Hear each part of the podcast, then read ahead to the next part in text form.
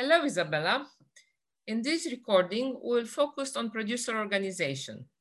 Our case study presents examples of agricultural cooperatives in Spain, Greece, and Palestine. We decided to dedicate a case study to producers because they are key actors in the value chain. However, in many countries, agricultural producers have little power.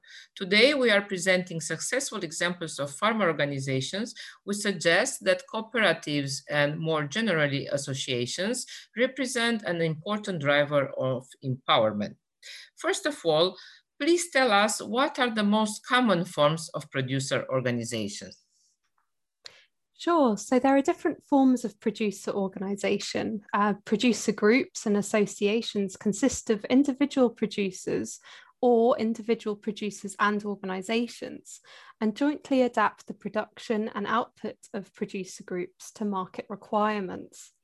Producer associations consist of recognised producer groups and pursue the objectives of these groups on a larger scale. Producer groups may be defined as spontaneous collective actions of producers seeking to work with existing cooperatives or to provide a joint solution to a problem experienced by producers in a particular area. Then a cooperative is a voluntary group of individuals who derive mutual benefit from the coordination of production decisions, shared access to inputs, including seed, um, enhance market power and more effective lobbying capacity. So their principles really include democratic decision making, equality, and solidarity, differentiating them from different types of enterprise. Cooperatives are different from other economic organizations as members have more access to capital and collective rights are seen as prevailing over individual rights.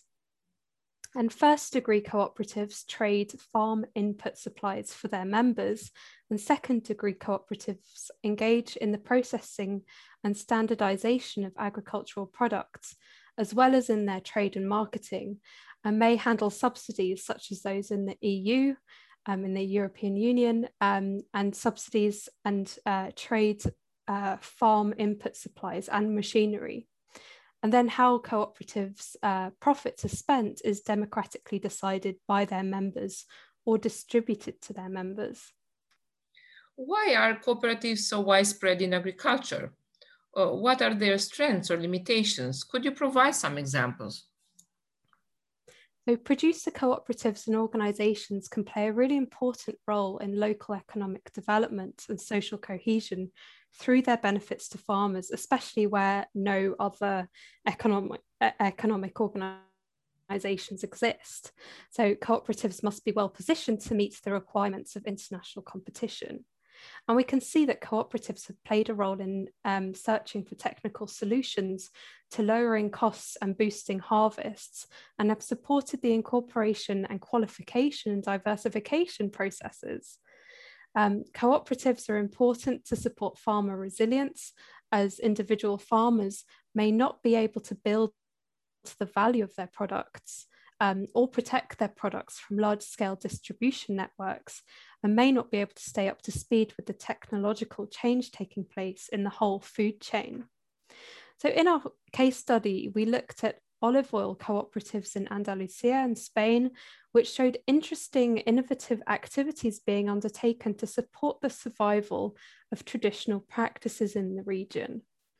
In the context of falling average profit margins for small and medium sized farms in recent years, cooperatives have been seeking to improve efficiency in the management of agricultural work in order to reduce costs.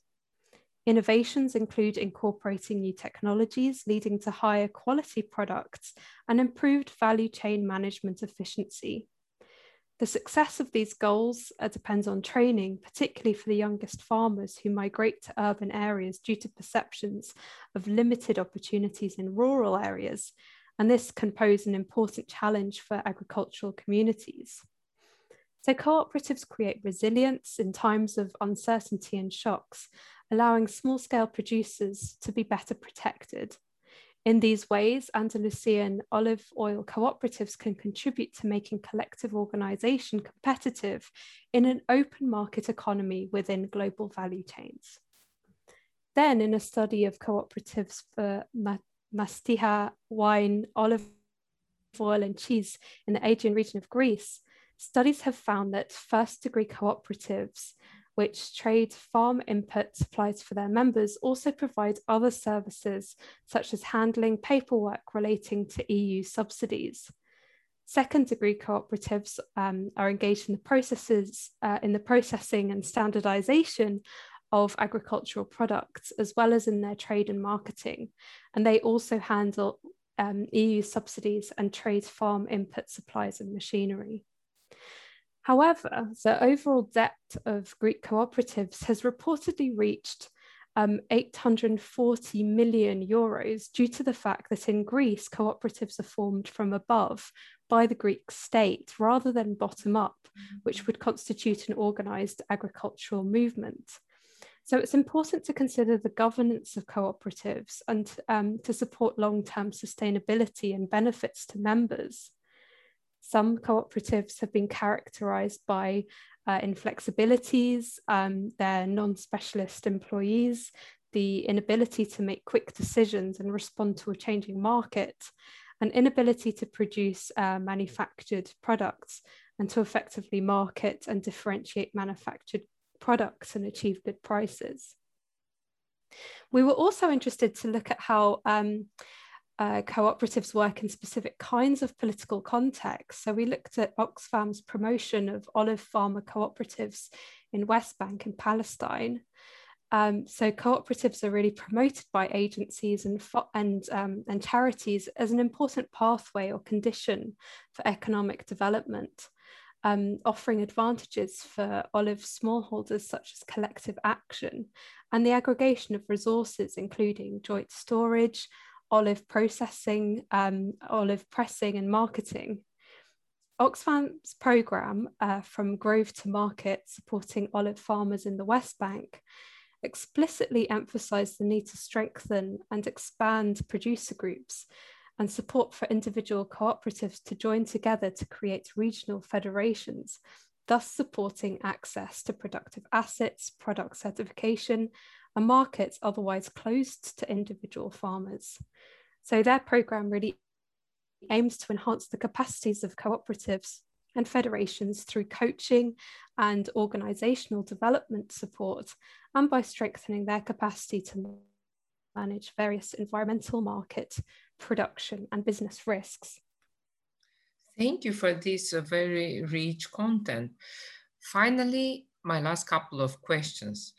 Do agricultural cooperatives provide any advantages in achieving sustainability? Uh, do they face any specific challenges? Um, thanks, Mirella. Great question. So, in terms of economic sustainability, Many empirical studies have looked at the impact of farmers' cooperative membership on the productivity of farms or on the income of, of farmers. And some studies show that the relative impact of cooperative membership on farm income is larger for small scale farms um, by increasing bargaining power. And large scale farms can also derive benefits from cooperative membership due to economies of scale in processing and marketing activities. Several studies examine the role of cooperative membership in technology adoption and in the adoption of more environmentally friendly practices. Uh, cooperative membership has been found to increase the probability of investing in organic amendment and uh, the adoption of green control techniques, um, including ecological regulation, significant bi uh, biological and physical control, and the scientific use of chemical pesticides.